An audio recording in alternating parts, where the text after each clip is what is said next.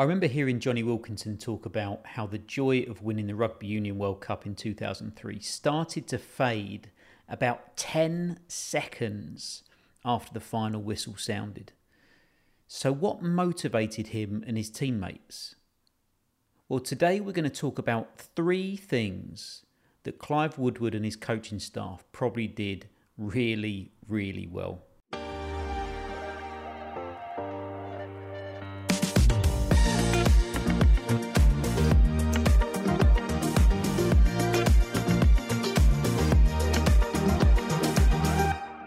Hello, everybody, and welcome, welcome, welcome to the Health and Sports Show.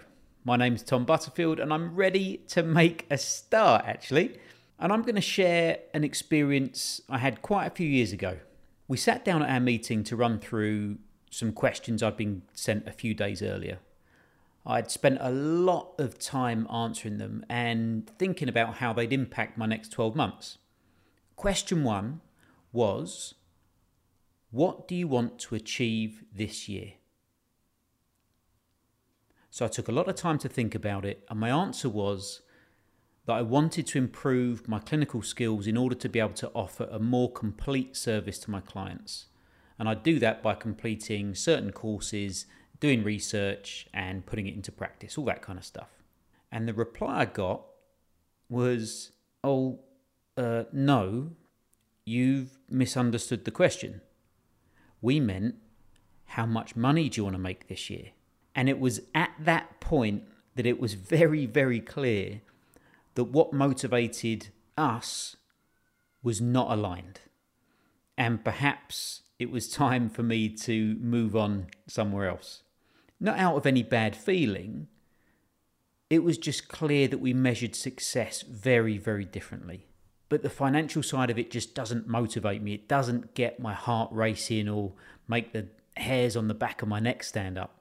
Personally, I'm driven by self improvement. You know, can I get better today than I was yesterday? And, and that's the mantra that I picked up from the great Sir Chris Hoy, who never went into cycling expecting to win gold medals at the Olympics. He went in with the attitude of, I'm just going to try and get better every day and see what happens from there.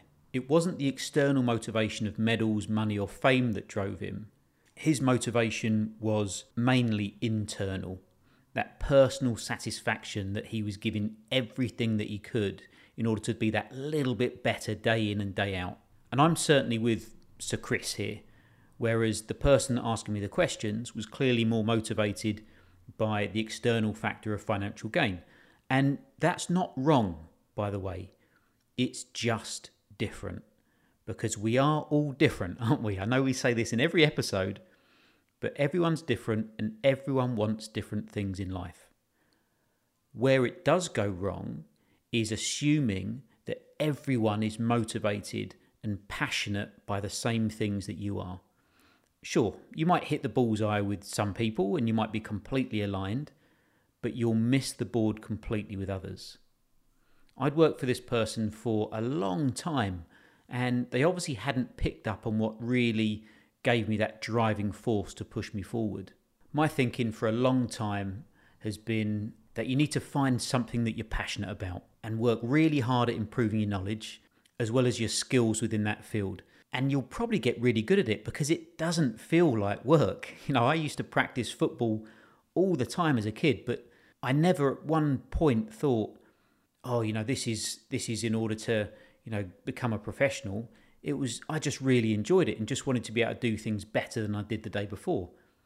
And with my current work now, I really enjoy spending my time looking through research articles, doing courses, talking to other therapists and clinicians because I know now, with my grown up head on, the end result is that means I'm better prepared to look after those who put their trust in me and want me to help them with their problems.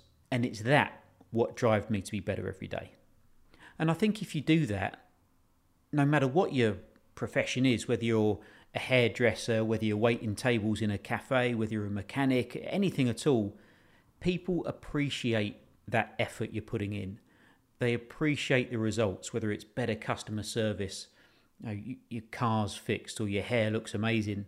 And they will have no reservations at all at recommending you to a friend, family member, someone they talk to, you know, down the pub or whatever.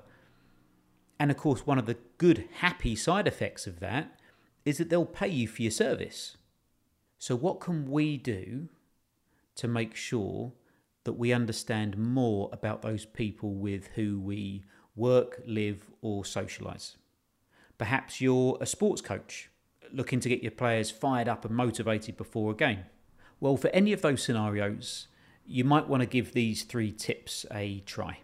So, number one is to listen.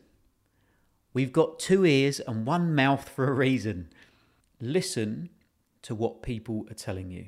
And do you pick up any recurring themes? Is there a pattern to it?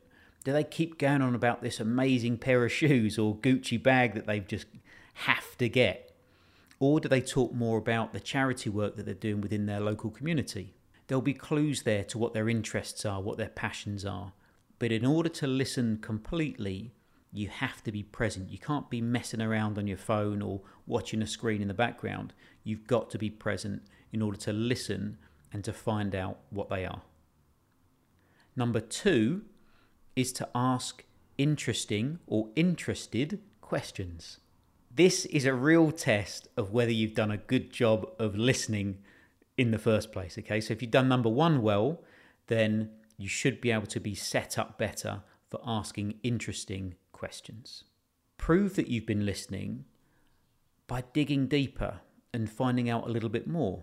If they volunteer for a specific charity, then find out what drew them to that charity. Is there a story behind it? If they want those trainers or that Gucci bag, ask them how it feels when they imagine owning it or wearing it. We want to understand the emotion underneath because it's that emotion that drives them. And number three is acceptance. Once you've listened and asked interesting questions, it's now time to accept what they've just said. It's not for us to judge. We're all different. So we'll all have different views of the world. That makes sense, doesn't it? And we'll all be motivated and driven by different things. You don't have to agree with it. You're not obliged to change your opinions or values off the back of what someone said either. That's part of being a grown up, and that's part of taking things that people say, analysing them, and putting them up against your beliefs and your understanding of the world and see if it changes your view at all. The point is, now we understand this person better.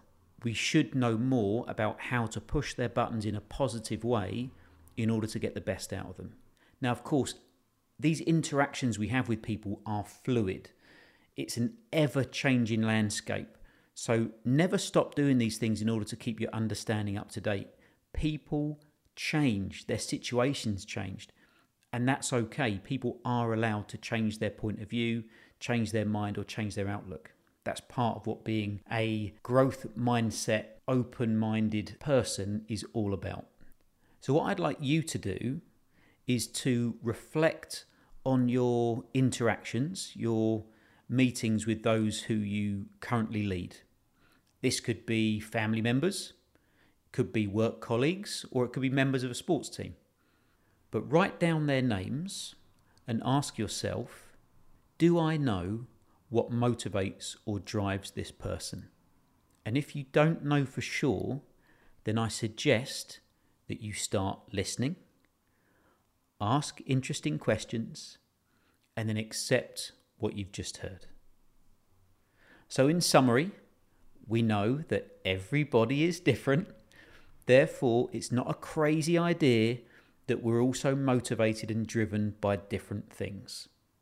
They could be a mix of external factors such as financial rewards, fame, personal awards as well, and also internal factors like your competitive nature and the desire for self improvement. But whatever it is, we accept it and we use that as the carrot to keep them performing at their potential. Well, thanks for listening. Hope you enjoyed the show. Please do subscribe to the show, leave a review. They help so, so, so much. And you could also share this episode with a friend as well. You can catch us on YouTube. All of our social media handles are in the show notes.